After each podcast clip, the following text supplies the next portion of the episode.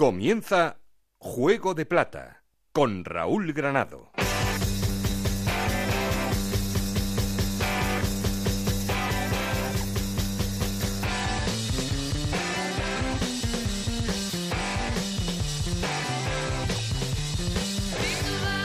¿Qué tal? Muy buenas, bienvenidos a Juego de Plata, el podcast de Onda Cero en el que os contamos todo lo que pasa en la Liga 1-2-3.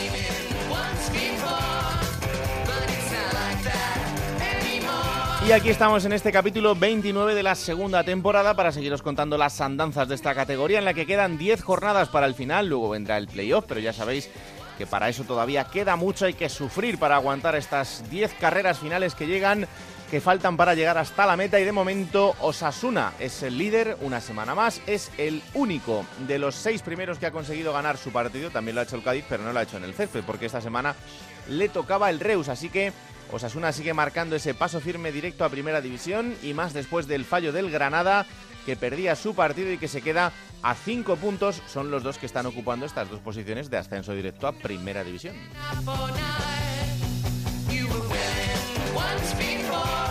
Playoff que completan Albacete, Málaga, Deportivo de La Coruña y Cádiz. Y por abajo, Extremadura, Córdoba y Nastic de Tarragona siguen en problemas y cada vez más, sobre todo en el caso del Nastic, que perdía el partido que cerraba la jornada 3-0 frente al Zaragoza.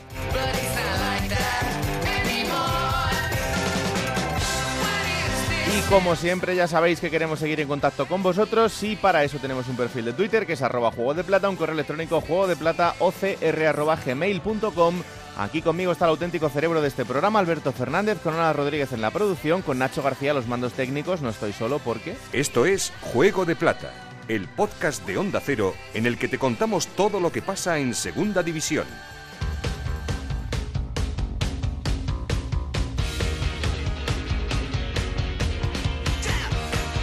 Y a 10 jornadas para el final, ¿cómo están los resultados y la clasificación? Ana Rodríguez, ¿qué tal? Muy buenas. Muy buenas, Raúl. Jornada 32 en segunda división que comenzaba con el empate a 1 entre el Málaga y el Sporting de Gijón, empate a 2 entre Almería y Rayo Majadahonda, 2-1 la victoria del Numancia ante el Granada, empate a 2 entre Albacete y Tenerife, 3-2 ganaba el Córdoba al Mallorca, 1-0 victoria de Osasuna ante el Extremadura, empate a 0 entre Alcorcón y Lugo, empate a 1 entre el Oviedo y el Deportivo de La Coruña, 0-1 la victoria del Elche en Las Palmas y 3-0 ganaba el Zaragoza al Nastic de Tarragona. Con estos resultados, Osasuna es líder con 63 puntos, segundo el Granada con 58, los dos en puestos de ascenso directo. Albacete con 57 puntos, Málaga con 55, Deportivo de La Coruña con 54 y Cádiz con 52 puntos jugarían los playoffs por el ascenso. Séptimo es el Mallorca con 51 puntos, octavo el Oviedo con 48, noveno Almería con 46 puntos, los mismos que tiene el Sporting de Gijón. Décimo primero es el Alcorcón con 44 puntos, décimo segundo el Elche con 42, los mismos que tiene Las Palmas.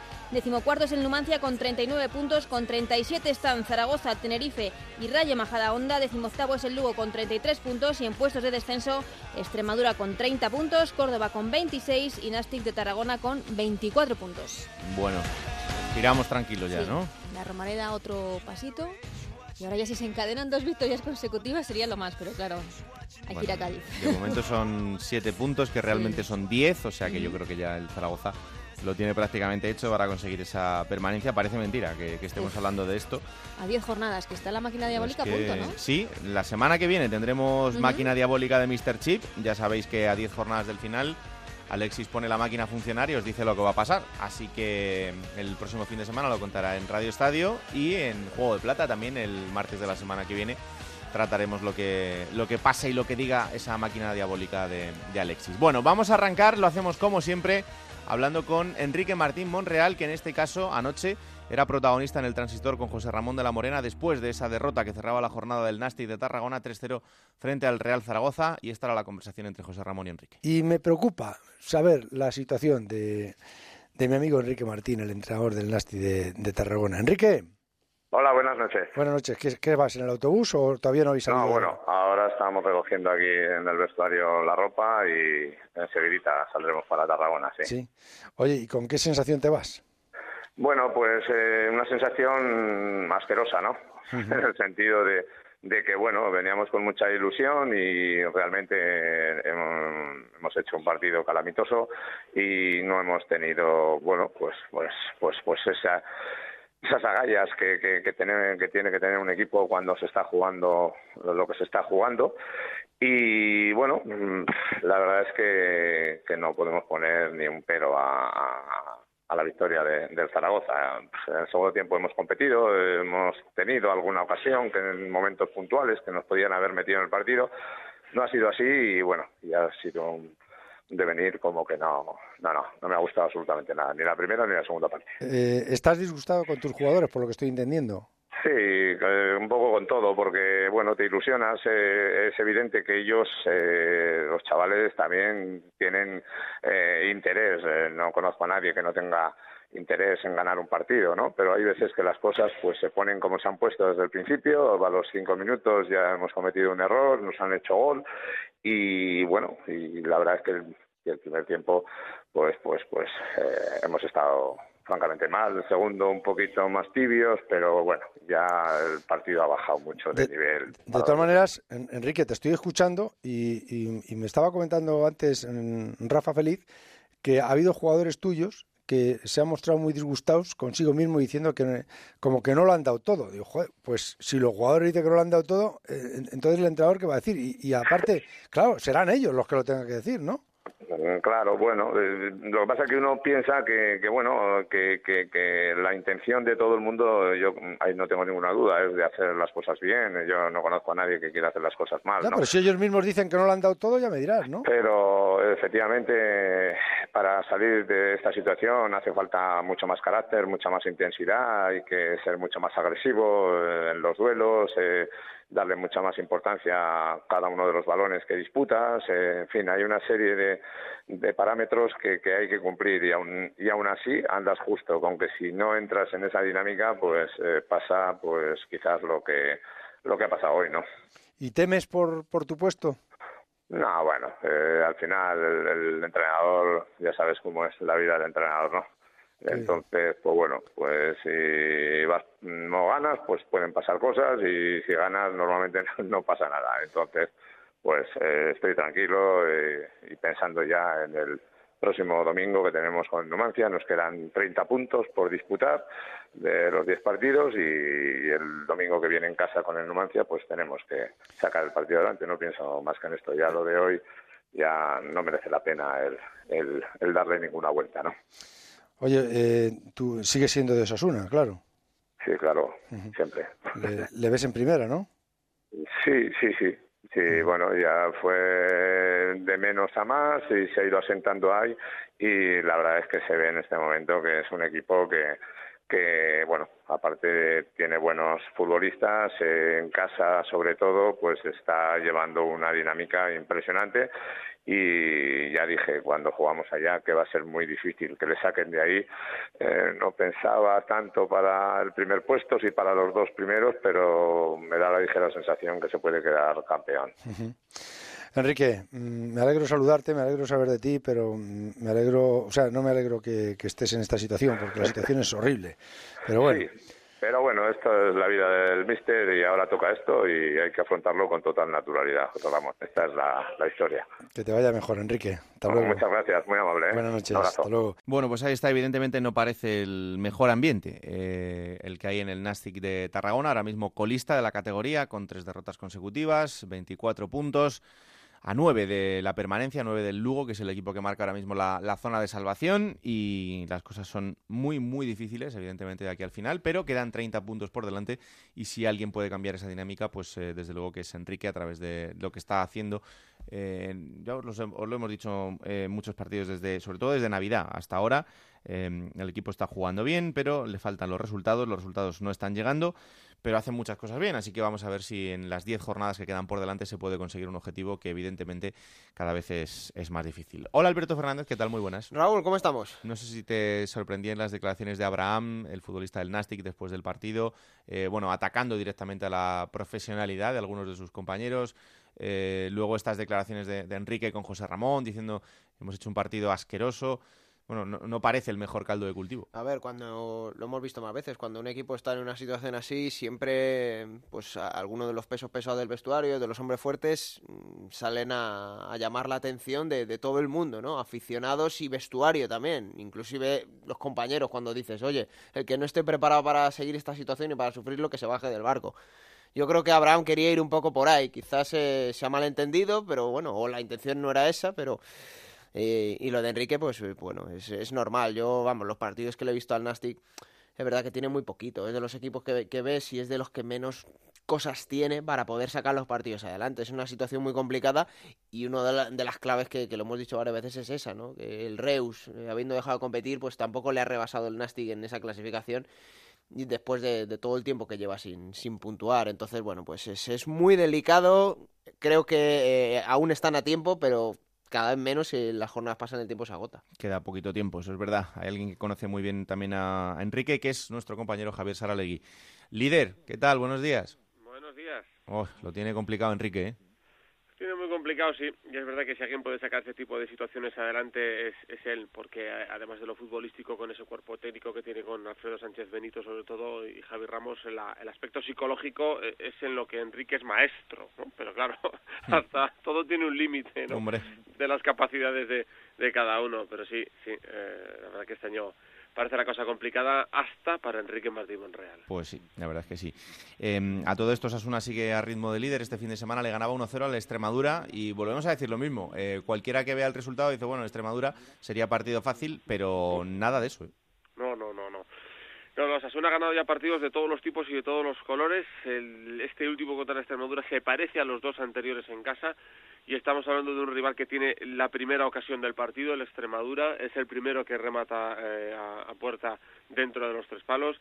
Estamos hablando de una Extremadura que se las hizo pasar canutas a Osasuna en la primera parte, aunque dominó Osasuna en los primeros 45 minutos, hasta que llega el gol de Robert Ibáñez en el minuto 29, con la colaboración además de la defensa un poco blandita, los centrales de extremeños, pero en la segunda mitad, con la entrada de Ortuño, el Extremadura mejora, empieza a meter muchísimos centros sobre todo desde la banda izquierda. Lo que pasa es que ahí eh, lo que brilló en el último partido de Osasuna fue la línea de atrás, la defensa, ¿no? Tanto los dos centrales que están a un nivel espectacular. Unai García fue de menos a más y David García de más a mejor. Eh, como los laterales, eh, Nacho Vidal y Carlos Cler, que mm, eh, al principio de la liga pues eran coladeros en defensa, aportaban mucho en ataque, pero, pero dejaban a sus compañeros ahí descolgados y que ahora se han puesto las pilas y de qué forma porque llegan arriba y llegan abajo, ¿no? Entonces, por muchos centros que metiera Ortuño o, que metiera mm, Quique Márquez o Perea mientras estaba en el campo, que, Perea remató al larguero en el minuto 2 de la segunda parte para la Extremadura, pues no hubo manera de, marcar gol porque muchos centros no encontraban rematador, ahí es donde se impuso esa línea de atrás de, Osasuna. Por eso Yagoba le daba mucha importancia a, la contención, ¿no? Es decir, los que salen en la foto siempre son los de arriba los que marcan goles, pero hoy ha sido un partido, sobre todo en la segunda mitad, de los del centro del campo hacia atrás. Y en eso va Osasuna saber mantener esa exigua renta en el marcador. No es ni mucho menos el primer día que gana por 1-0-0-1. Y bueno, pues eso, teniendo, si bien podemos decir que el resultado es justo, mm. pues el Extremadura en la segunda parte buscó, buscó con, con ahí con el empate sin llegar a tener ocasiones claras. Em, oye, Javi, vimos a Rubén en la portería. No sé si eh, esto va a volver a ser habitual a partir de ahora. Lo de Sergio Herrera, es verdad, llevaba mucho tiempo, mucho tiempo lesionado. Eh, pero Yagoba quería verle, a ver cómo estaba en el nivel competitivo. Es que no estamos acostumbrados a que los entrenadores sean sinceros, ¿verdad? y cuando, cuando Yagoba se te pone a Sergio Herrera y nos dice, no, es porque Rubén ha pasado una mala semana, que ha sido padre, ha viajado dos veces a Barcelona, ha dormido poco y además, como Sergio está preparado, pues le quiero ver. Y todos pensando, sí, ya, este ya ha encontrado la excusa para poner a Sergio Herrera y lo mantiene de aquí al final de liga. Al segundo partido dice Yagoba que no, de verdad, que es que quiero ver a Sergio un par de partidos porque nos puede hacer falta cualquiera y quiero que esté en competición. Sí, ya, ya veremos qué pasa de los dos partidos. Pues que volvió Rubén, que es lo que dijo Diego Bracete, lo que os había dicho, le quería ver dos partidos, ya le he visto, no tenía ningún motivo para quitar a Rubén de la portería y Rubén vuelve a ser el portero titular. Y Rubén Martínez nos confirmó a, a Onda Cero Pamplona tras el partido que el discurso dentro del vestuario había sido exactamente el mismo. Lo que dice el mister cara afuera lo dice cara adentro. No tenía motivos para quitar a uno ni a otro, pero quería ver a Sergio. Ya lo he visto, vuelve a jugar Rubén, que está en un momento de forma eh, espléndido y yo creo que está recuperando lo mejor de su carrera deportiva después de un año muy duro para él en el, en el Deportivo. Mm. Y ya está, y jugó Rubén y lo hizo estupendamente bien y la portería cero otra vez. Pues un buen portero desde luego y, un buen tío. Eh, es verdad que es de, eh, de los que se cumple el clásico este de que los porteros no están muy allá de la cabeza, pues Rubén es uno de ellos. lo digo por experiencia porque pude disfrutar de, su presencia en, Vallecas y, la verdad que es así, pero es, es un buen portero y una, y una buena persona.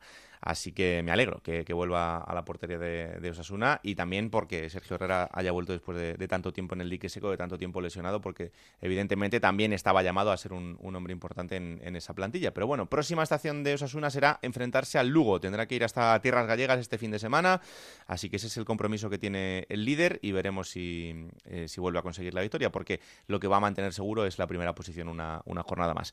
Gracias, Javi. Un abrazo. Un abrazo, Eh, segundo es el Granada, pero el Granada ha perdido este fin de semana, además en un partido bastante sorprendente porque caía 2-1 frente al Numancia.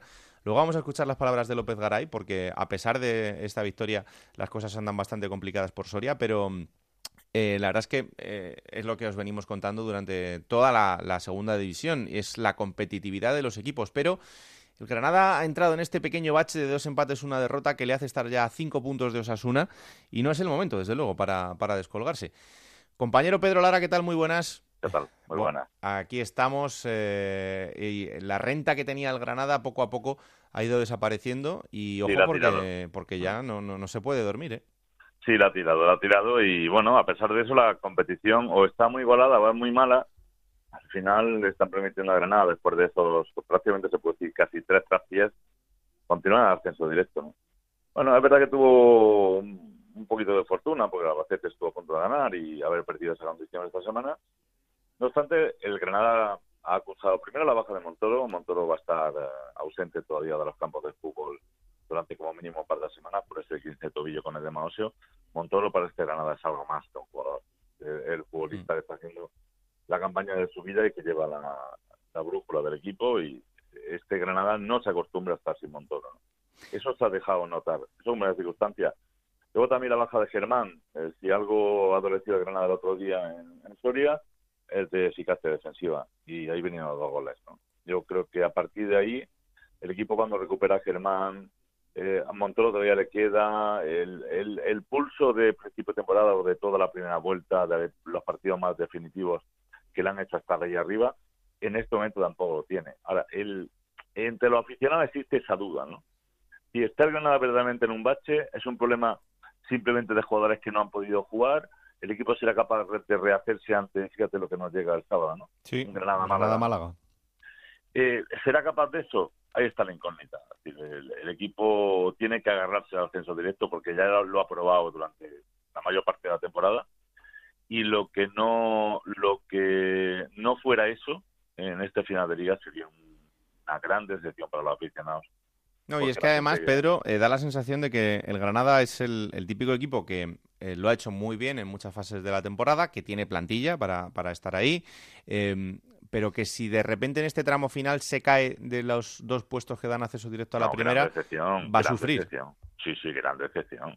Bueno, aquí Mira, con independencia de que desde el club hay mucha gente que está vendiendo, no, no pasa nada si juega playoff. Sí pasa, ¿cómo que no pasa? Y la gente ya está acostumbrada y está pidiendo, porque el equipo incluso ha estado primero durante muchas semanas. Vosotros me habéis llamado como líder hmm. y podéis contabilizar durante muchas semanas. El equipo ya no le vale otra cosa que no sea subir directo. Pues es que se quiera vender otra idea si al final hay que hay que resignarse a no ser primero, a no ser eh, ascenso directo. Pero el equipo tiene que jugar y va a jugar y estoy convencido que Diego Martínez está trabajando para eso y los jugadores también para ascender directo. En todas cosas, porque además los demás que vienen por debajo ¿eh? no lo están haciendo de una manera firme. No, no, no, esta semana el Albacete nada, nada. el Granada lleva perdiendo uno y empatando dos ¿eh? en estas últimas tres semanas. Y a pesar de eso. Es un poco lo que, les, lo que les salva a todos, que, son irregulares, lo están siendo todos. Eh, quizá Osasuna es el, que, el único que está marcando un poco más el paso en, estas, en estos partidos, pero la irregularidad del resto hace que, estén tan igualados y que lo que durante mucho tiempo era una distancia mayor, ahora ya no existe prácticamente entre todos. fíjate el Deportivo, Raúl. El Deportivo tenía hasta hace poco esa serie de tres partidos seguidos en casa mm. y entre medias sumar los puntos del Reus. Sí. ¿Qué ha hecho el Deportivo en esa serie? Teniendo un gran equipo que lo tiene, ¿eh? cuidado, ¿qué ha hecho en esa serie? De eso se está beneficiando el Granada. Ni Albacete si, eh, acaba de ser un equipo verdaderamente eficaz. El Málaga, sinceramente, creo que está jugando muy mal al fútbol. No acaba de encontrar la vía para conseguir victorias. El Deportivo exactamente igual. El Cádiz no acaba de estar firme del todo. Los aspirantes como el Mallorca el otro día pierden Córdoba de eso le está beneficiando Granada. Y en eso la gente confía verdaderamente eh, para que este año sea el año de, del retorno directo a Primera División. Bueno, Vamos a pues ver qué pasa. eh, vamos a ver. Quedan 10 jornadas por delante. eh, lo de este fin de semana es un partidazo porque es un Granada-Málaga. eh, así que veremos a ver qué pasa en, en los Cármenes. Pero por ahí va a empezar a, a pasar el futuro próximo del Granada, que tiene que volver a ganar sí o sí si no quiere meterse en un lío que podría ser el de salir de los puestos de playoff este mismo, este mismo fin de semana. Gracias, Pedro. Gracias, un abrazo. Un abrazo fuerte. Hasta Málaga vamos, porque el Málaga empataba frente al Sporting de Gijón y eh, ya os decimos lo que le viene por delante. Lideresa, ¿qué tal? Muy buenas. ¿Qué pasa? Muy buenas. Qué ganas tengo de que sea cierto eso de que soy la lideresa de segunda división, ¿eh? aunque lo veo muy complicado ya. Dice Pedro que jugáis mal al fútbol.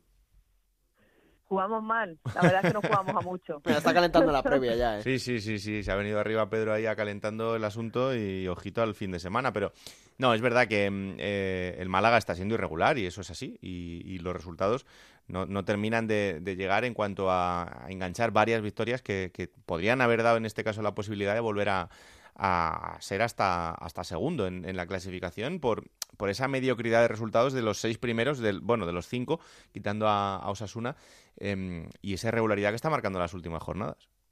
Nos están haciendo buenos el resto. No sé si estáis conmigo en ello, porque cuando un punto parece que no sabe a nada, cuando ese empate de nuevo ese viernes frente al Sporting daba la sensación de que podía incluso pues venirse algunos puestos hacia abajo, de nuevo vemos que acaba la jornada y sigue el Málaga cuarto, sigue a tres puntos del Granada, que se ha convertido en el objetivo y sobre todo pensando en el que va a ser eh, el próximo partido, porque al final esta segunda división está demostrando un poco eso, que el Granada, el Málaga, perdona, no es eh, nada regular, pero ahí sigue, suma un punto de nuevo y ahí sigue en esa zona alta de la que nunca se ha bajado, que eso es a lo que siempre se acoge Juan Ramón López Muñiz, el técnico del conjunto malagueño, pero sí que es cierto, jugar juega muy poco, esa sensación la tuvo durante los 90 minutos de, de partido pues toda la grada y toda la, todo aquel que vio el encuentro frente, frente al Sporting.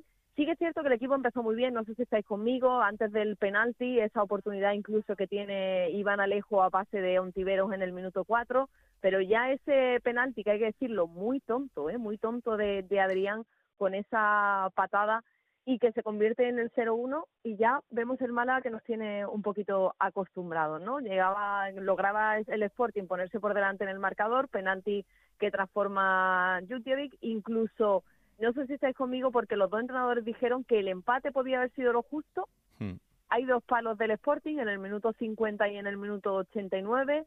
Llega el gol de Blanco Lechul, que nos vamos a quedar con qué es lo bueno de, de ese partido, que volvió a marcar una vuelta entera sin marcar un jugador que lleva el 9. Eso dice mucho. ¿eh? Pues sí.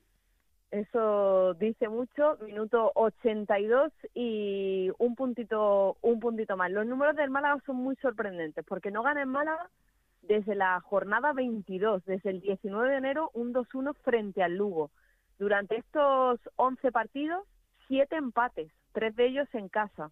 Ha ganado fuera de casa, además de ese partido frente al Lugo, en Majadahonda y en Tarragona, y ha perdido frente a Osasuna. Y con estos números, que saben a muy poco, sigue cuarto en la tabla clasificatoria, a solo tres puntos del ascenso directo que lo marca el Granada, suma 55. Dice mucho, ¿no? Esta, esta situación tiene a su delantero Blanco Lechut, como decimos, que marcó el viernes, pero que no lo hacía desde, bueno, pues desde toda, la- toda una vuelta se ha pasado sin marcar. Tiene a Harper y a Pacheco ahora mismo tocados y se perdieron el encuentro frente al Sporting. Y con la mirada puesta, como os habrá dicho Pedro Lara, en ese derby andaluz, Sí. donde va a haber muchísimo en juego, ¿eh? No, porque el, el Málaga tiene una oportunidad increíble para volver a, a saltar esas posiciones. La sensación que da es que ahí va a estar todo puesto. Ganó el Granada en la Rosaleda 0-1 en el partido de ida.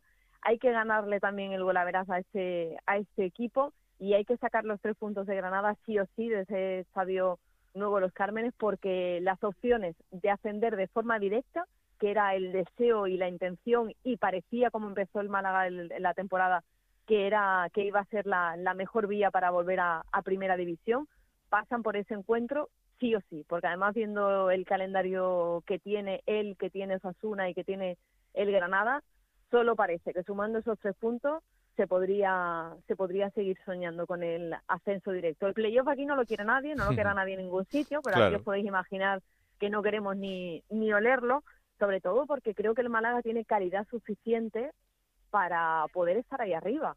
Y ese puntito que siempre le falta en los partidos, ese puntito que de nuevo el viernes se, se echó de menos, y, y, por qué no juega como jugó los primeros 15 minutos y como jugó los 15 últimos. Ese es el, esa es la pregunta siempre a, a Muñiz, que sigue contento con, con, lo que hacen sus chicos, que sigue contento con el juego de su equipo y que sigue recordándonos que sigue ahí arriba. Y al final eso es cierto. No, no, eso está claro. Si de momento el, el, objetivo está cerca y desde luego no es, no es ningún drama. Lo único que le falta al Málaga es enganchar dos victorias consecutivas para, para poder ganar esa confianza de los resultados y a lo mejor así también llega la confianza del juego, pero bueno, eh, opción tiene de momento este fin de semana para, para dar un salto importante contra un rival absolutamente, absolutamente directo y meterle el agua en casa al, al Granada, que como os hemos dicho tampoco está en, en, su mejor momento, así que vamos a ver porque va a ser un, un partidazo. Gracias Isa. Pues nada, un beso y decirte que va a haber, estamos a tan solo una hora entre Málaga y Granada mm. y que muchísimos aficionados del Málaga que ya han empezado a comprar esas entradas disponibles para la afición rival y se espera que haya un gran, un, eh, gran número de, aficionados del Málaga, una marea blanquiazul que, que llene ese, ese estadio nazarí. Así que vamos a conquistar Granada, los malagueños. Bueno, que lo pasen bien, luego ya que pase lo que tenga que pasar en el partido, pero que, que disfruten de un derby entre dos ciudades que viven y muchísimo el, fútbol de una manera muy apasionada y además son dos pedazos de aficiones. Un abrazo, Isa. Un beso, hasta luego. Chao, chao. Eh, vamos a hablar del protagonista de la semana. Hay un equipo, y lo hemos contado desde el principio de, la temporada, que está trabajando muy bien, lo está haciendo desde la tranquilidad, desde la humildad, eh, y es el Almería. El Almería que es noveno, que este fin de semana empataba dos con el Rayo Majadahonda y que, ojo, porque puede ser candidato también a llegar a esos puestos de playoff y ver qué pasa. Son seis puntos los que le separan ahora mismo del, Cádiz, que es el que marca esa zona de playoff. Así que, ¿por qué, por qué no soñar? Eh, tenemos comunicación con René, que es el portero de la Almería. Eh, René, al final esto es eh, la consecuencia ¿no? De, del trabajo y de la humildad.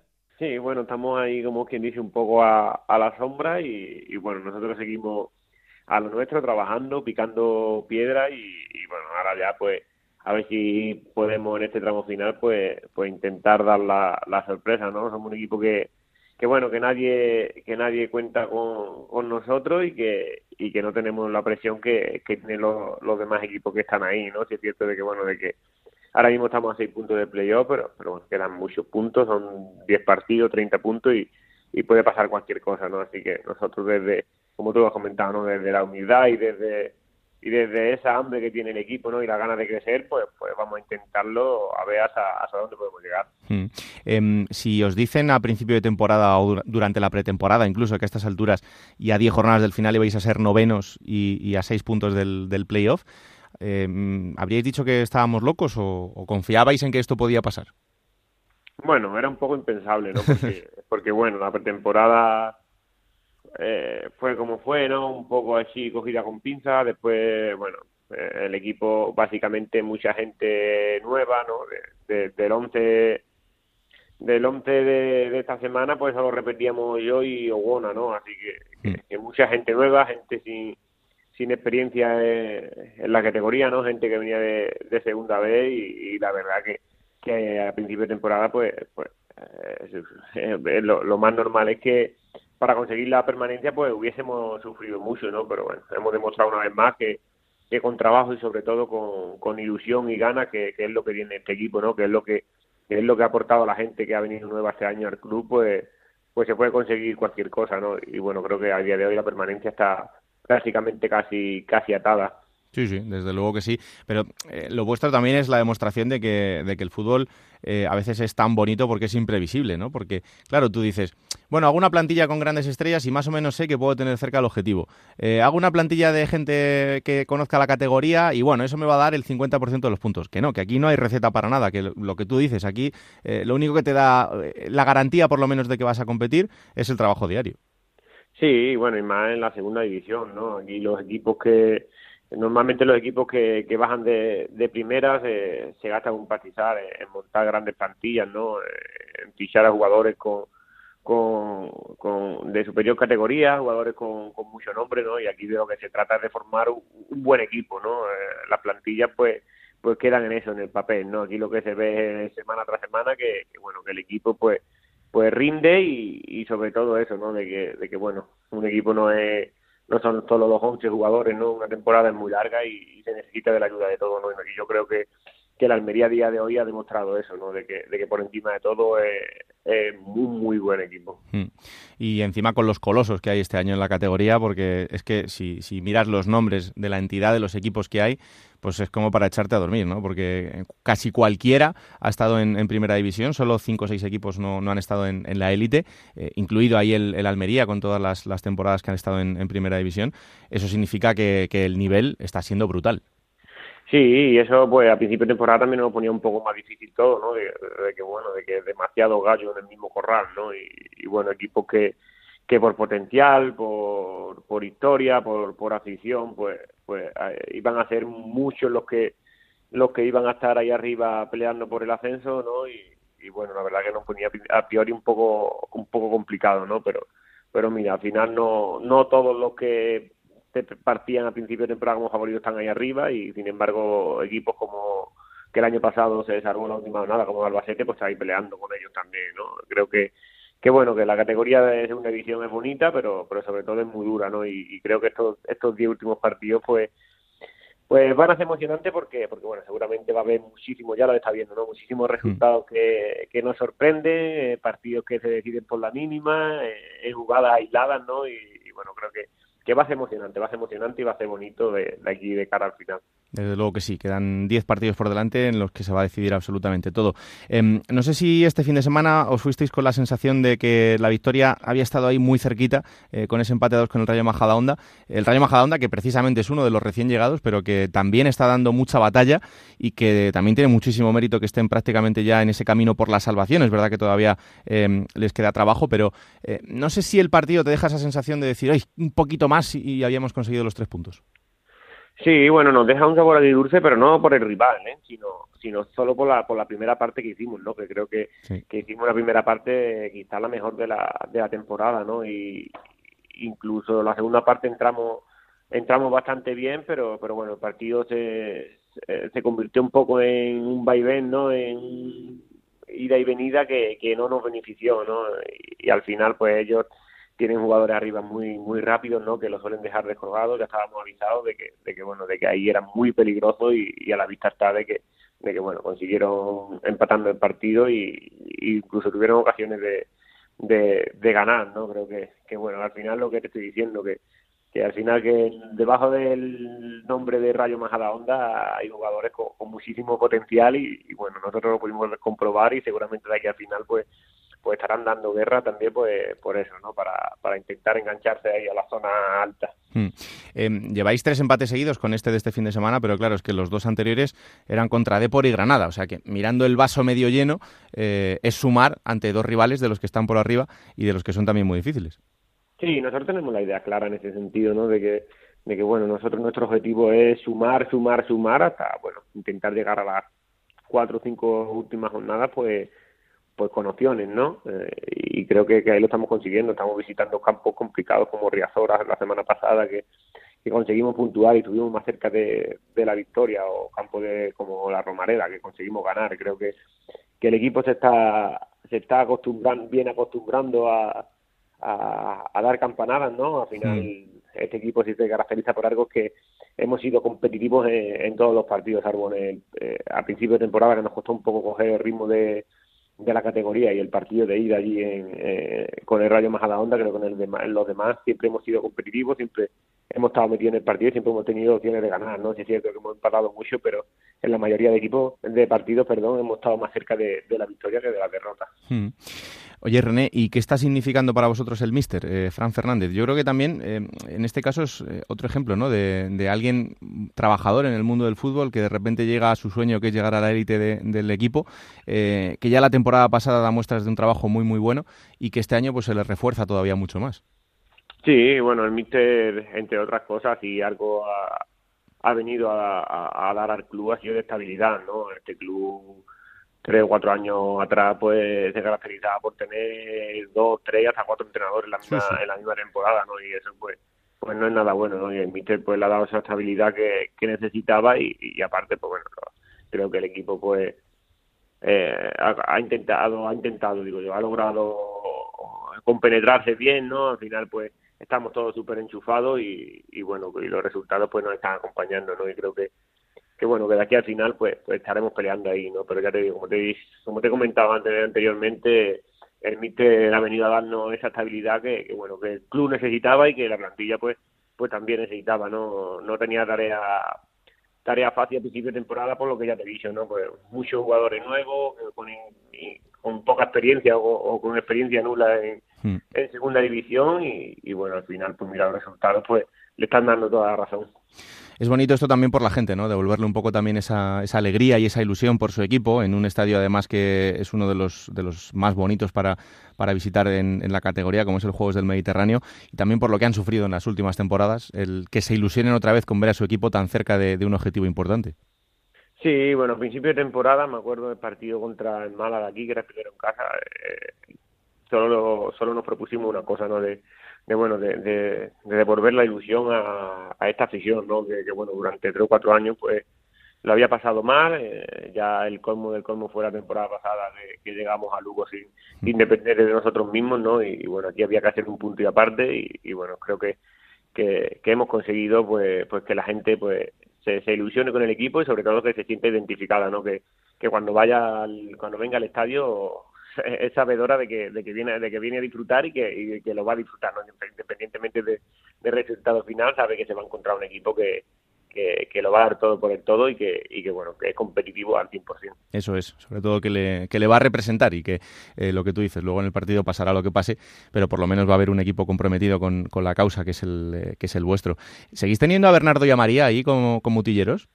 Sí, sí, sí, sí. oh, qué fenómenos, ¿eh? Los entrevistamos la temporada pasada Bernardo con aquello de, que iba a sacar el disco y, fenómenos absolutos. Así también es más fácil hacer, hacer equipo y hacer familia, ¿no?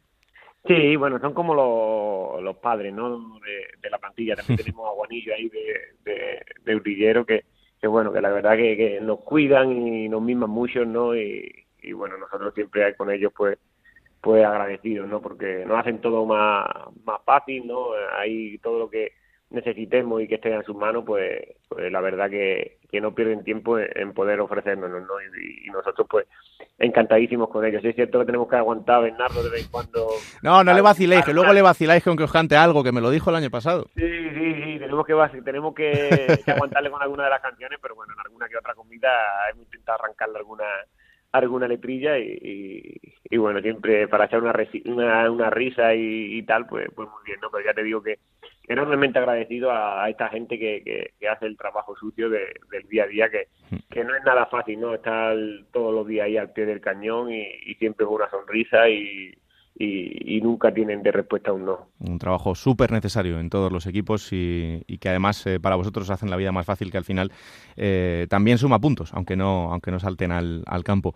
Oye René, eh, fíjate dónde está el Girón ahora, lo que ha cambiado el cuento en, poquito tiempo, tú que también estuviste por allí y, ahora ahí pues en las mieles de, la primera y, y, con un objetivo absolutamente diferente. ¿Cómo es esto del fútbol? Sí, la verdad que me da un poco de envidia, ¿no? Porque bueno, la verdad que lo que están viviendo allí es, un sueño, ¿no? El año pasado fue espectacular, este año pues mira, le está costando un poco más, pero pero bueno, espero que de aquí a final de temporada pues pues consigan la, la permanencia, ¿no? Pero al final esto, como todo, ¿no? Cuando un club, cuando hace las cosas bien, al final los resultados tarde o temprano llegan, ¿no? Y, y siempre lo pongo de ejemplo como, como club que que hace las cosas como, como hay que hacerlas, no dándole importancia a todas las parcelas de, lo que compone un organigrama, el organigrama del club y, mm. y, bueno, la verdad que, al final los resultados llegan y, a la vista está, ¿no? Creo que, que es algo totalmente merecido lo que están viviendo hoy en día. Bueno, pues no te preocupes que este año consigues el ascenso con la Almería y así te quitas la, la espinita de ahí, ¿eh? Ojalá.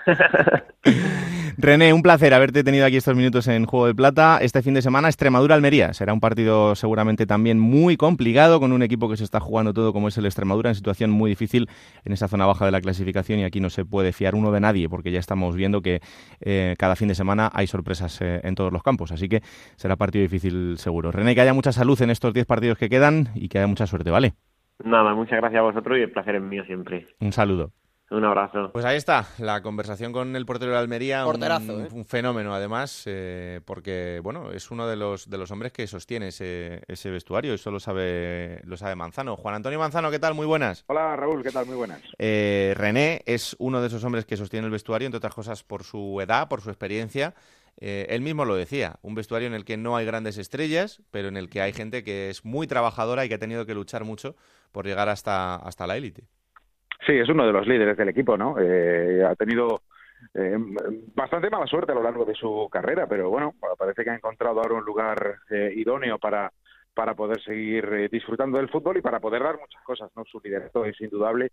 Además, eh, tiene cerquita a otro de los líderes de la Almería, que es Esteban Sabelhit, y que entre los dos, de alguna forma, ordenan bastante ¿no? el, el- el trabajo colectivo del, del equipo y, de alguna forma, también, como te decía, eh, lidera ese vestuario de gente que cuando arrancaba la temporada, ya por el mes de agosto, tenían eh, poca experiencia, ¿no? Eh, o no la suficiente al menos como para pensar que el equipo podía llegar a donde está, a donde está en este poco, en este momento, en este punto, y desde luego mucha parte de culpa de alguna forma la tiene el propio René, ¿no? De hecho, Mm. incluso en las dos últimas jornadas ha tenido eh, que volver a aparecer como hizo en temporadas anteriores, pero que este año, afortunadamente, pues por el trabajo del resto de compañeros no, no, no ha sido necesaria su magia. Pero bueno, últimamente parece que sí hay que echar mano de todos los héroes. Al final, bueno, el equipo estuvo en esa, en esa racha de victorias que, que le ha puesto en, en la posición en la que está. Eh, frenó esa racha el Sporting, el Sporting que luego hemos visto que, que está en un buen momento y, lo está demostrando en las últimas jornadas. Dos empates, pero dos empates frente a Granada y Deportivo de La Coruña, que eran perfectamente normales, y el tercero este fin de semana frente al Rayo Majadahonda, que como decíamos con René, el, el Almería se puso por delante en dos ocasiones, o sea que pudo hasta llevarse el, partido, pero es verdad que el, el Rayo Majadahonda eh, plantó batalla, lo hizo muy bien. Pero el, el Almería, ¿por qué no puede soñar con llegar hasta esa sexta posición? Sí, bueno, el, el aficionado sigue pensando eh, que, que es más que posible, ¿no? Por lo menos que es, eh, que es peleable. Eh, eh, lo que ocurre es que es cierto que con, con una temporada que hasta yo creo que el punto en el que nos encontramos, ¿no? A falta de 10 semanas para acabar el campeonato, eh, el objetivo de la permanencia ha ido diluyéndose porque está al alcance de la mano y en el momento en el que las miradas se ponen en ese sexto lugar, pues obviamente la exigencia va a volver a aparecer, ¿no? Y, y la insuficiencia del punto del pasado sábado, siendo muy valioso y viendo el desarrollo del partido, teniendo en cuenta que, como antes te decía, René tuvo que sacar un mano a mano brutal a Dani Romera, que podía haber sido eh, o podía haber supuesto que se pusiera por delante el conjunto eh, majarero, eh, pero es indudable que la afición ahora ya, si, si como queremos todos o como quiere todo el equipo incluso, ¿no? Eh, mirar al sexto lugar, eso significa que hay que empezar a sumar puntos, por tanto ya va a volver, va a volver la, la exigencia, pero esto no va a paliar en absoluto el notable alto que yo creo que la Almería tiene ya asegurado en el boletín de final de curso y ahora solo falta pues eso, llegar a la matrícula de honor o al cum laude. Desde luego que sí. Con lo que ha sufrido esa gente en los últimos años, lo de esta temporada es una bendición. Y sin presión, que además es otro aspecto import- importante en estos partidos que quedan eh, hasta el final, pues el equipo puede soñar, ¿por qué no? Con, con llegar hasta esos puestos de playoff. Eh, lo siguiente que tendrá la Almería será visitar Almendralejo para enfrentarse al Extremadura. Así que vamos a ver qué pasa el fin de semana. Gracias, Manzano. Un abrazo. Un abrazo. Déjame, Raúl, decir qué dos pedazos de asistencias dio Fede Varela, el jugador del Rayo Majadahonda, en ese partido contra la Almería. Vamos, le dio los goles a Hitor Ruibal prácticamente. Y lo hemos dicho muchas veces que es un futbolista que, que, que es un jugón. Eh, Y para que en el Rayo Majadahonda seas el más jugón de todo, ya tienes que ser jugón. Lo que pasa es que muchas veces no luce su trabajo. El otro día sí lo hizo. Y bueno, quizá a lo mejor le falta esa regularidad que sí tiene Oscar Valentín, por ejemplo, de nivel que mantiene, pero tiene destellos muy buenos y cuando se junta con Enzo Zidane, pues eh, pasa lo que pasa en un equipo que juega muy bien al fútbol. Quizá le falta ese medio centro de contención que, que, que- haga el trabajo sucio en un centro del campo que, que es muy vistoso, pero muy bien el otro día Fede Varela en Almería. El Rayo Majadahonda que está un poquito más cerca de esa ansiada permanencia, son 37 puntos ahora mismo ya a 7 del Extremadura. Eso sí, el fin de semana tendrá un partido durísimo frente al Deportivo de La Coruña en, en Riazor. De lo que le pasa al Corcón ya ni te pregunto porque seguimos en, en lo mismo esta semana, empate a cero frente, frente al Lugo. Es verdad que en algún momento el Alcorcón Sí, pudo merecer un poco más y, y mejoró. A partir del minuto 60-70 se vino arriba el equipo de Parralo, tuvo varias ocasiones de gol, yo creo que mereció ganar el partido, pero eh, tuvo un penalti, lo falla Esteban Burgos, que no había fallado ninguno esta temporada, lo, lo había hecho muy bien desde los 11 metros, pero no le salen las cosas y yo le pregunté a Cristóbal, ¿el objetivo del playoff se puede dar ya casi por perdido? Porque las, jornadas pasan y... y él dijo que no, que los 50 puntos es el objetivo. Bueno, pues ya está. Le, engañamos al, aficionado del Alcorcón diciendo que el objetivo es la salvación cuando un equipo ha estado líder y ha hecho una primera vuelta que ha hecho. yo hay cosas que no entiendo y no quiero quitarle una pieza de mérito al Alcorcón y a lo que ha hecho Cristóbal Parralo, pero creo que tampoco se puede quitar así la ilusión a la gente. El equipo se ha caído y es verdad que el objetivo del Alcorcón siempre debe ser la, permanencia porque es uno de los equipos humildes de la mal categoría. También, ¿eh? pero la Almería lo ha pasado mal estos dos últimos años y oye, todo hay que decirlo. Pero bueno, eh, otro que tendrá un envite importante el fin de semana, Alcorcón Albacete en Santo Domingo, así que vamos a ver eh, si el conjunto alfarero puede ir remontando el vuelo poco a poco. Quien no lo remonta para nada es la Unión Deportiva Las Palmas que perdía 0-1 frente al Elche en el partido de este fin de semana eh, esto sí que es un fracaso absoluto de, temporada. El equipo, eh, desde luego, no estaba confeccionado para nada para estar en, esta, eh, en, estos momentos decimotercero en la clasificación con 42 puntos y con equipos por delante como el Elche o como el Alcorcón, que desde luego tienen un presupuesto bastante, bastante más limitado, y con gente como el Numancia, que está a tan solo tres puntos y, pisándole los talones. Así que las cosas no, no están marchando bien. Compañero Jorge Peris, ¿qué tal? Muy buenas. Hola Raúl, buenas podemos, Podemos seguir dándole vueltas a lo de los árbitros que decía Juan Cala, pero este fin de semana no sé si, si han tenido mucha excusa más.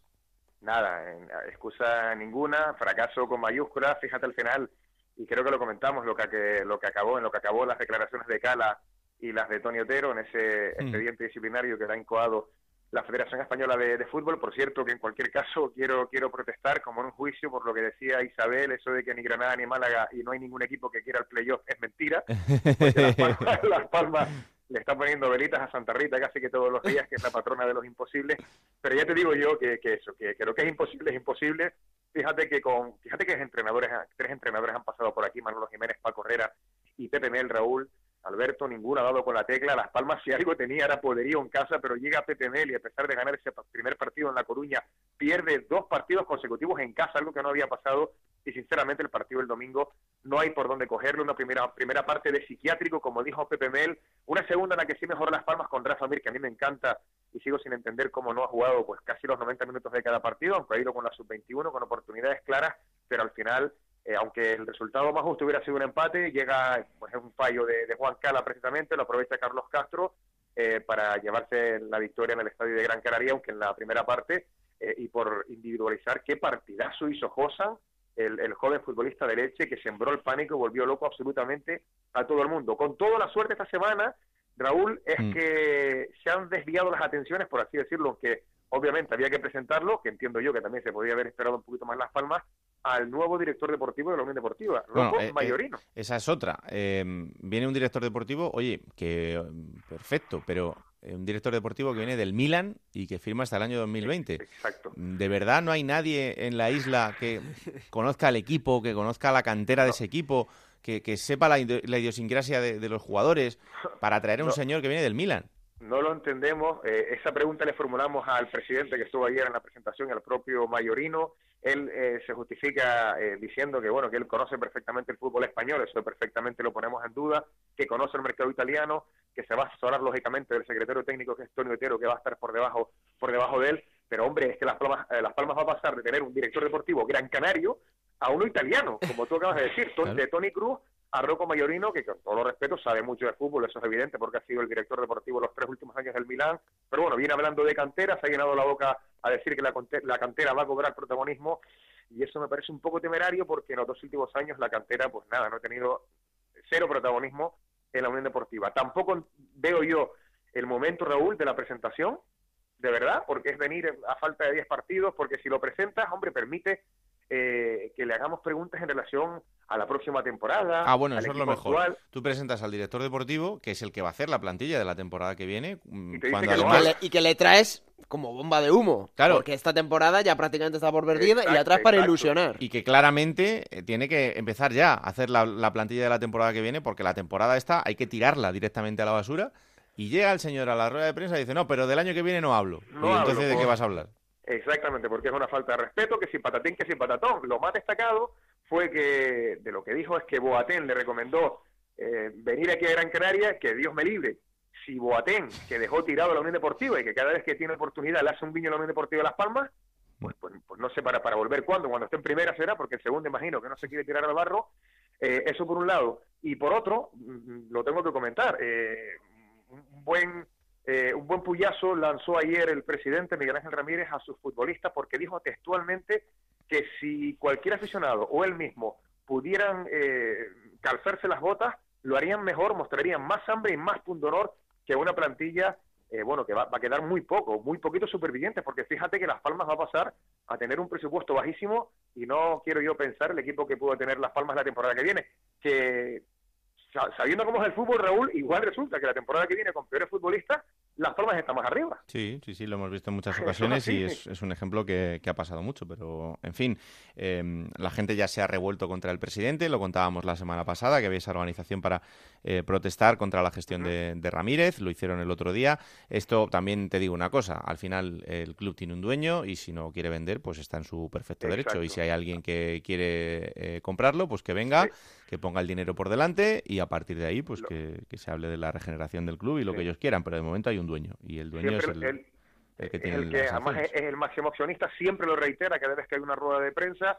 Ayer insistió en que de vender el club lo, vendería alguna empresa canaria que no que no se que no se lleva las palmas de la isla de Gran Canaria, pero ya te digo que eso no va a ocurrir. Y de Rocco, en cualquier caso, llámame mal pensado, pero yo eh, de, de, de, Rocco, las palabras que traje ayer y que más me gustaron fueron trabajar duro y hablar poco. Bueno. En el haber de, de Rocco Mayorino hay que decir que fue el que se lleva a Suso a Milán y el que eh, descubre a Donnarumma. O sea que... No, pero si vamos a ver, si es que eso no tiene nada que ver. no, claro, estamos cuestionando que su conocimiento de fútbol español, pero bueno... Eh, ha sido perfecto. Tenía echado el ojo a Suso, algo miraría, pero que, bueno, que le deseamos también toda la suerte de la Unión Deportiva Palmas. Por supuesto, y que el que menos...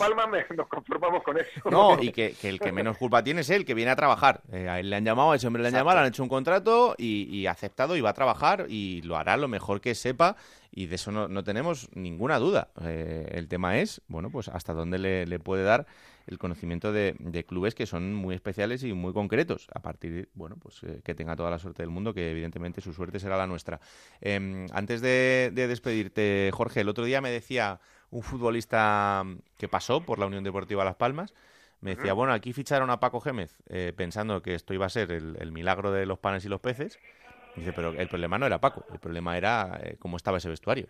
Dice, entonces, daba igual que hubiese sido Paco Gémez o, el Papa de Roma, el resultado iba a ser el mismo seguro. Pues ya me dirás en privado quién es ese futbolista, que en cualquier caso no le hacía falta sacar la bola de cristal porque ese es el problema permanente de la Unión Deportiva Las Palmas.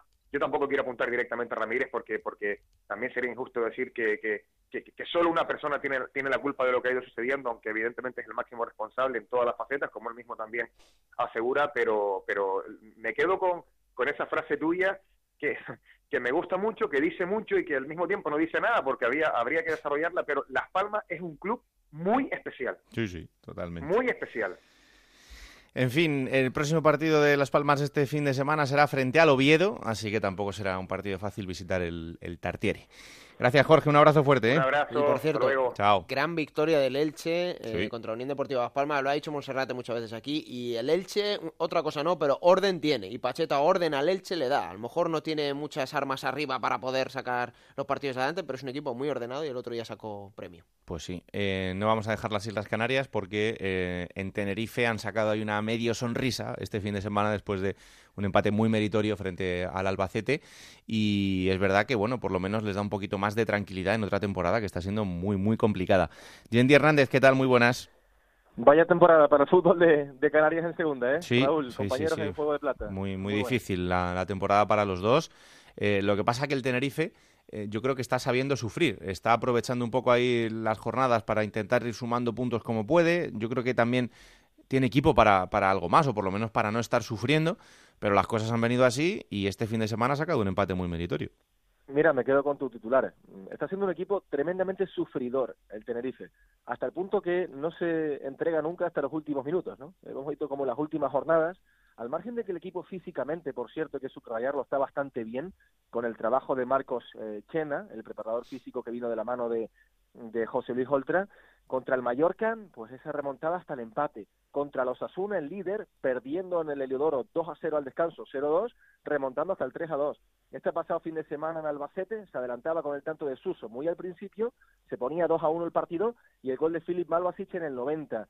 En definitiva, ¿qué nos quiere decir esto? Un equipo que está sacando carácter, que está sacando personalidad, que no se entrega, que es el equipo que más empates ha cosechado, 16. Lo que quiere decir también que es un equipo difícil de ganar, este Tenerife, que solo ha perdido nueve partidos, y por poner un ejemplo, el Mallorca, que está en puestos de playoff, ha perdido los mismos, eh, nueve.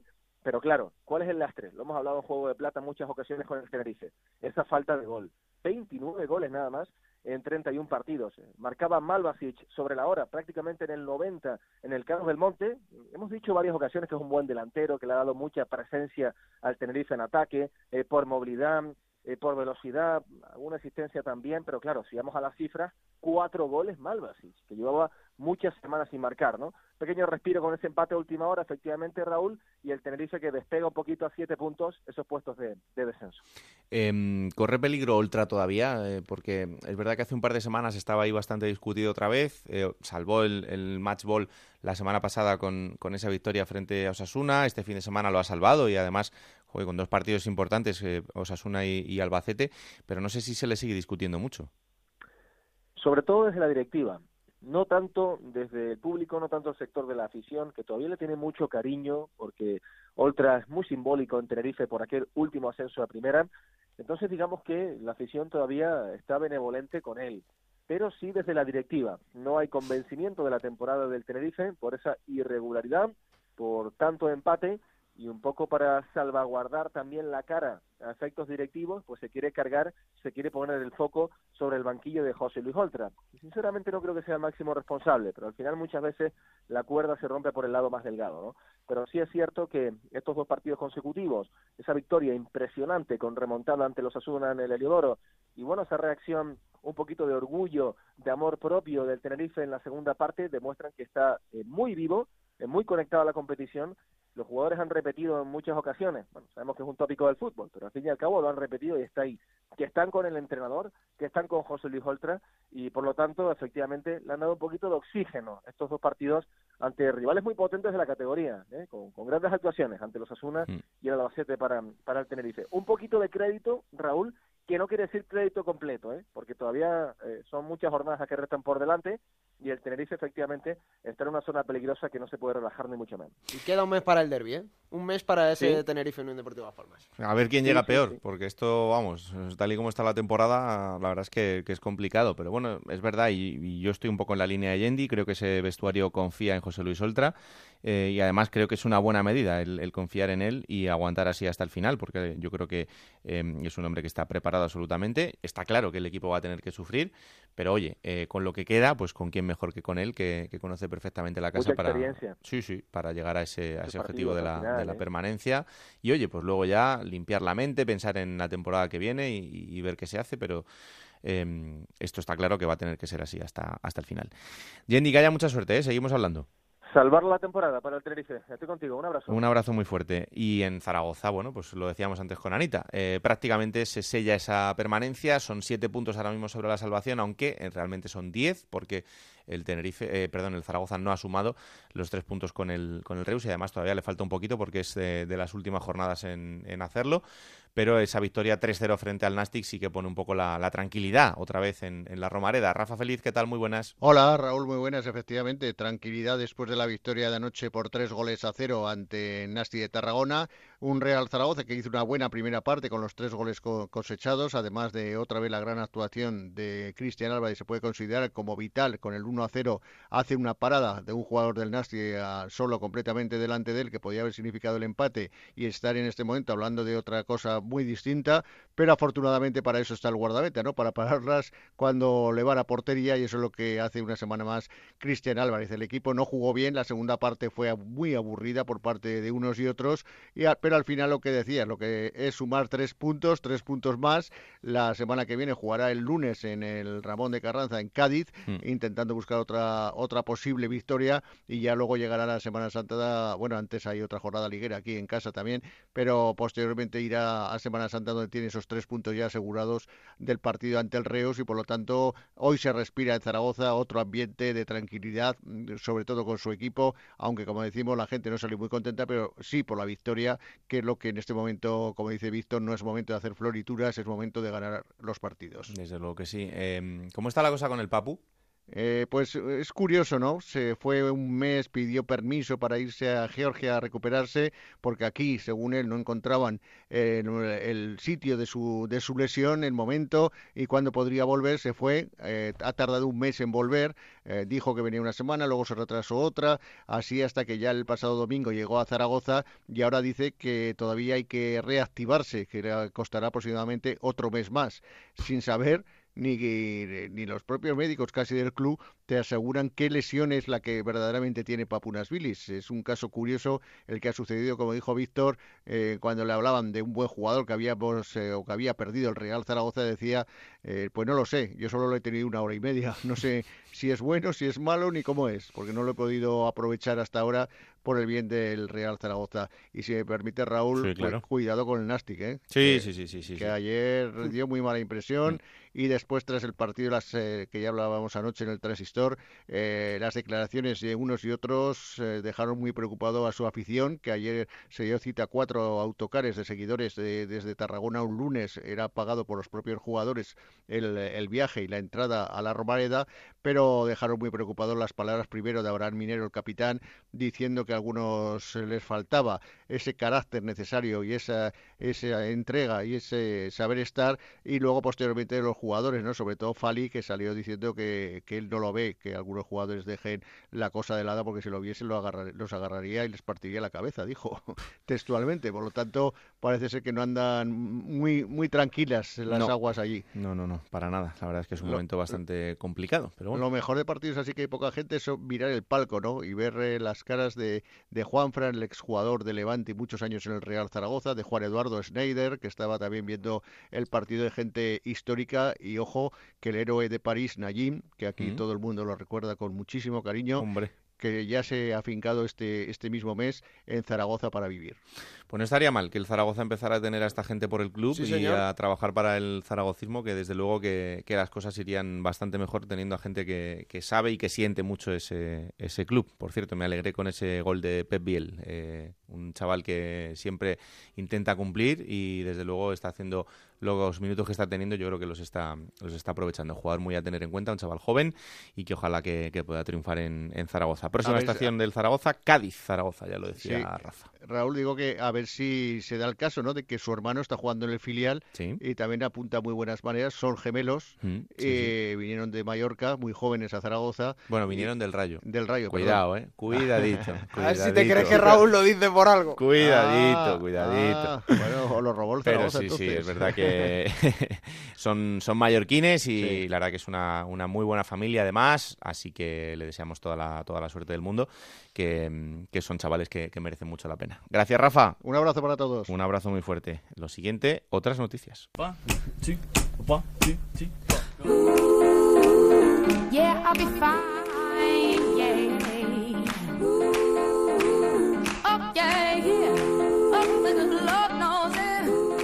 Otras noticias que, como siempre, nos trae Sergio Guerrero. Hola, Sergio, ¿qué tal? Muy buenas. Muy buenas, Raúl. Todo tuyo. Pues nada, da igual que ganen o pierdan. En Numancia está claro que los aficionados no quieren al míster. Este fin de semana consiguieron vencer a Granada, recordemos que es el segundo clasificado, y no sirvió para calmar los ánimos en la grada. El partido empezó con pitos y acabó con pitos. López Garay dijo en rueda de prensa estar satisfecho, pero triste. Pues mira, vamos a escuchar lo que decía López Garay después de ese partido del Numancia, a pesar de conseguir la victoria. O sea, fijaros ¿eh? el Numancia consigue ganar en casa al Granada y tiene que salir López Garay a decir esto. No era un partido fácil de dónde veníamos, del recibimiento que nos han o me han me han hecho y los primeros minutos era muy complicado jugar.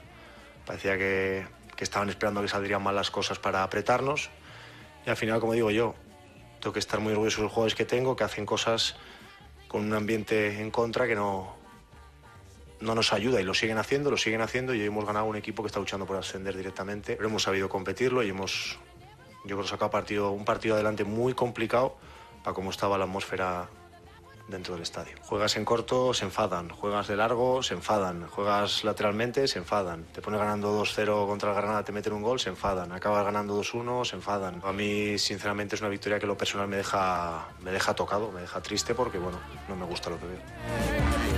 Yo creo que esto ya se lo esperaba López Garay. El día anterior que perdió 4-0 en Majadahonda, Mm. dijo el próximo día habrá que escuchar a nuestra afición y si tiene que ser crítica lo será.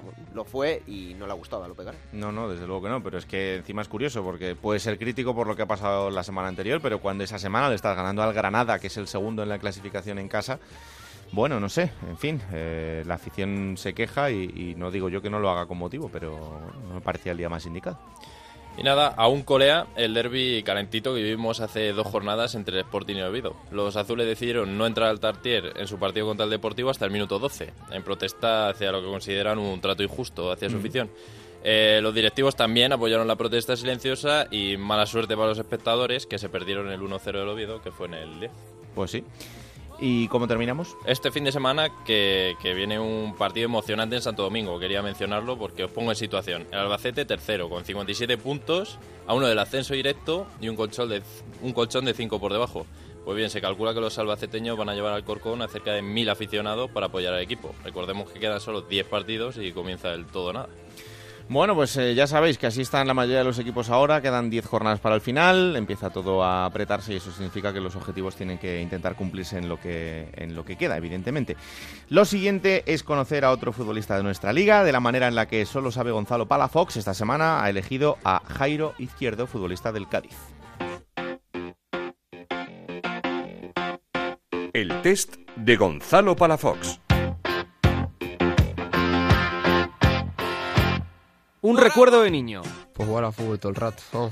Yo creo que lo, es el recuerdo que mejor tengo. Un animal con el que te identifiques. Tigre. Por la fuerza, sí, no sé. me- Un referente futbolístico. Hay varios. Pero vamos, al final el referente futbolístico está el con el que todo el mundo puede mirar que puede ser Messi. Al final es el, es el mejor para mí. Y bueno, lo dejamos en Messi. Venga, Lo dejamos en Messi. Tu primera camiseta de fútbol. Barcelona. Rivaldo, puede ser. ¿Sois de videojuegos en el equipo? Hay de todo, pero hay videojuegos. Fortnite. PUC se llama, pero bueno, déjalo en Fortnite. Una serie que sigas. Bueno, la que vi, ahora no sigo ninguna, pero la que vi fue La Casa de Papel y. De hecho, bueno, Casa Papel. Un defecto. Mm, poca paciencia. Una cualidad. Eh, una cualidad, creo que... mm, espérate, a ver si me sale la palabra. Solidario. Una manía. Manía, no tengo, ninguna. Tu película favorita. Película favorita... uf, eh, mm, Evasión o victoria. puedo decirte... Y luego hay un ciclo que no he superado todavía. No soy muy de pelis, pero bueno. Rocky 1, Te puedo decir alguna... Rocky 2, mm, Rocky 3 mm, y Rocky 4. Guerrero Pacífico. Pero me quedo con Evasión o victoria. La canción que más suena en el vestuario. No me sé el título, la verdad. Y suenan varias, suenan varias. Pero contando lunares. Lo importante, ¿quién es el DJ? Hay varios, pero está, está Mate- Mato por ahí, estaba bastante, sobre todo Mate, yo creo. Lo más importante de la vida es... Ser feliz. En Onda Cero, la Liga Juego de Plata Hamel, el primer campeonato oficial de Juego de Plata en Futmundo. Esta semana, bueno, bueno, bueno, bueno, estoy por montar una fiesta. 60 puntos. Oye, Cuidado, muy eh. bien. 60 puntos. Pero bueno. Y sin puntuarme Robert Correa, claro, no jugó como iba a puntuar. Yo tampoco quité a Alberto Cifuentes, el portero del Cádiz, que evidentemente no jugó. Decisión. Estuvo sabia. 49 puntitos, bajando. Bueno. Vale, vale. Hay que decir que eh, Raúl la jornada la ha ganado con 87 puntazos. ¿Mm? Currotrón. ¿eh? Currotrón que se lleva ahí la victoria en esta jornada. Y en el 11 ideal, 17 puntazos Pio Bacari. eh, importante y capital en la victoria del Córdoba. El mejor jugador, el jugador más valorado de la jornada. Y en la clasificación general de esta Liga Juego de Plata Futmundo, Abraham Gómez Granja, 1690 puntos. Seguido de David Aranda Veraguas con 1672. Bueno, eh, no sé por qué, pero le ha quitado un punto a Pío Bacari porque son 17, pero bueno, eso ¿Qué he ya dicho? has dicho 16, pero bueno, en Ah, fin, pues que 17, sí, sí, menos mal que está aquí Sergio Estaría porque- mirando a Aitor Rival que ha dado 16. Eso sí, ahí sí, ahí sí. ¿Y el 11 de Sergio cuál es? Para mí el once ideal sería Edgar Badía del Elche en portería, defensa de tres con Verdasca y del Más del Zaragoza y Unai de los Asuna. En el centro del campo tendríamos a Biel del Zaragoza, Vela del Albacete, Luis Rioja y Corpas del Almería y Robert Ibáñez de los Asuna. Arriba Aitor Ruiz del Rayo Majadahonda y Pio Bacari del Córdoba, que ambos repiten once porque están de dulce. Mm. Futmundo- Bueno, mm, la verdad es que muy parecido. Sí, Fumondo ha optado por incluir a Zozulia del Alba en punta, eh, Suso Santana del Tenerife en lugar de Luis Rioja y Pichu Atienza, el defensa del Numancia, en vez de Unai. Tú cuando hagas lo del 11 no hables con Anita, porque entonces eh, te empieza a decir futbolistas del Zaragoza y te dice los 22 y acabas metiendo a 10 Hombre, o pero 12. de- después del resultado de este fin de... No, no, sí, está muy bien, pero que, que tampoco empieces a hablar con ella porque luego pasa lo que pasa. Y al final, claro, parece esto Zaragoza en la onda. Y no puede ser, no puede ser tampoco. ¿Has visto? El otro día le dijiste lo del anillo y se lo ha quitado. Es que es muy obediente. Me ha dado, me ha dado cargo de conciencia. No, y que era feo. O sea, que vamos a ver, claro, es que ese era el problema básico de, de todo esto. Que nos liamos. Dale, Nacho. ¿Quién te ha dicho que no puedes jugar a ser entrenador de la Liga 1-2-3? Con Juego de Plata, Futmundo y Hamel tienes la oportunidad. No pierdas más tiempo. Únete a la Liga Juego de Plata Hamel y juega con nosotros.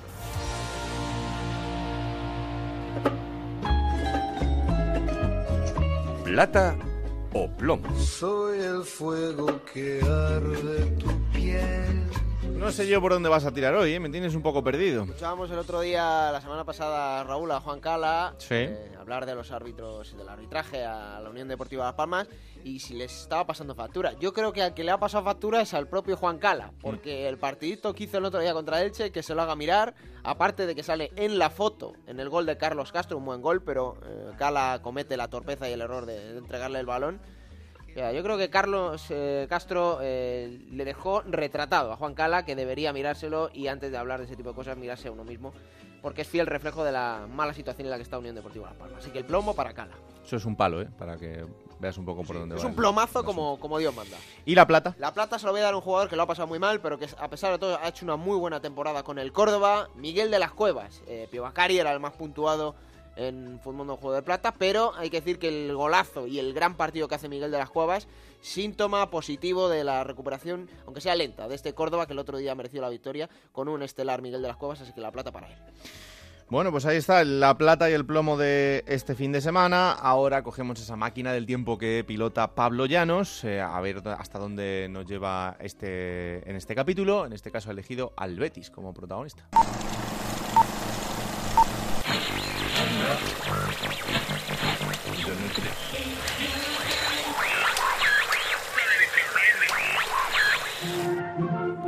24 de mayo del año 2015. Con la mayoría de España centrada en las elecciones municipales, en Alemania, una madre es noticia al dar a luz a cuatrillizos a los 65 años. Yomi, con su canción Cheerleader, es número uno en todas las listas musicales. Aunque parece que toda la actualidad está cubierta, seguro que las aficiones de dos equipos tienen un ojo puesto en otra parte, en concreto en el Benito Villamarín. Y es que ahí se van a enfrentar por la tarde el Real Betis Balompié y la agrupación deportiva Alcorcón, los verdiblancos, que esta temporada han visto pasar por su banquillo a Velázquez, Merino y Pepe Mel, tienen en su mano certificar el ascenso directo a Primera División y seguramente el título de liga. Además, el equipo llega con una buena dinámica después de golear a Racing de Santander y Lugo. Por su parte, los alfareros llegan al Villamarín con la idea de apurar sus opciones de disputar el playoff. Los de Bordalás vienen de empatar con el Sporting de Gijón y darán guerra hasta el último minuto. Pepe Mel salía con Adán, Piccini, Jorge Figueras, Bruno, Varela, Endiaye, Xavi Torres, Ceballos, Portillo, Jorge Molina y Rubén Castro. Arias López pintaba el comienzo del partido y el Betis daba claras muestras de cuáles eran sus intenciones aquella tarde.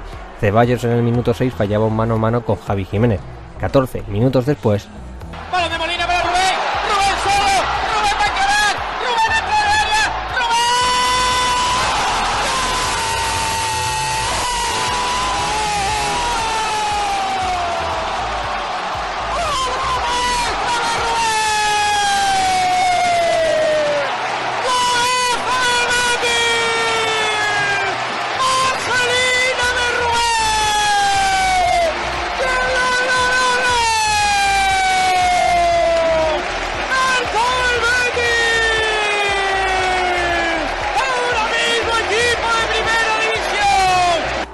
Rubén Castro quería volver a primera y quería demostrar que era el mejor delantero de la categoría.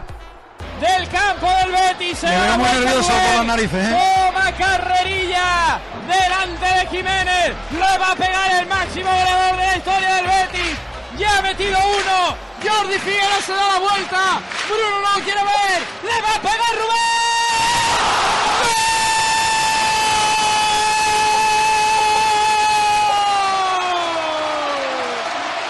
¡Rubén Castro!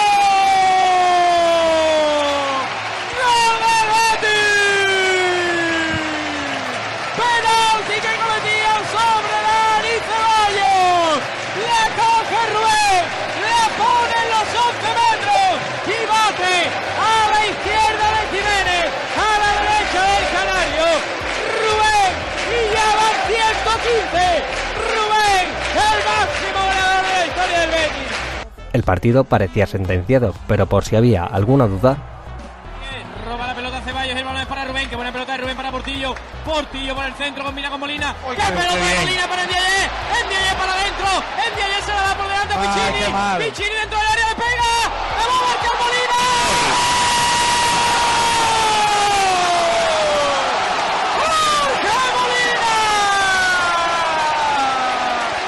¡Jugada del Betis! ¡Al toque!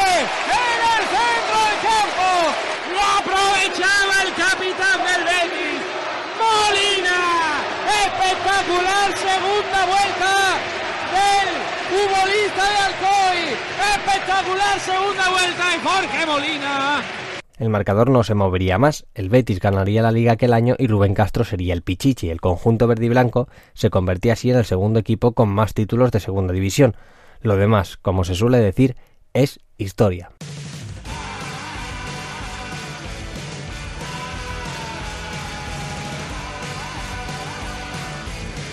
Vamos con la próxima jornada, Alberto, será la 33. y que va a arrancar el viernes en el Heliodoro Rodríguez López, Tenerife Sporting de Gijón a las 9 de la noche, para el sábado a las 4 de la tarde Deportivo de La Coruña, Rayo Majadahonda, dos partidos para las 6, el Granada Málaga y el Extremadura Almería, a las 8 y media cerrará la jornada sabatina en el Carlos Tartiere, el Real Oviedo Unión Deportiva Las Palmas, el domingo a las 12 del mediodía el Corcón Albacete, a las 4 de la tarde Lugo Osasuna, a las 6 el Nastic Numancia y a las 8 el Elche Córdoba. Habrá partido el lunes a las 9 de la noche en Carranza, Cádiz, Zaragoza. Esta semana descansa Raúl, el Mallorca. Que será el que sume esos tres puntitos frente al Reus, el conjunto Bermellón, que le va a venir muy bien porque además viene de una derrota. Bueno, pues hasta aquí este capítulo 29 de la segunda temporada de Juego de Plata, ya sabéis, disponible a partir de eh, cada martes a las 5 de la tarde en Onda Cero. Punto es para que lo compartáis, lo descargáis y sobre todo le digáis a todo el mundo que existe este bendito programa que hacemos con tanto cariño. Aquí os espero la semana que viene, que la radio os acompañe. Chao.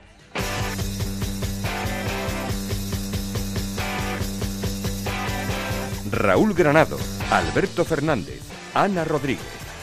Juego de Plata.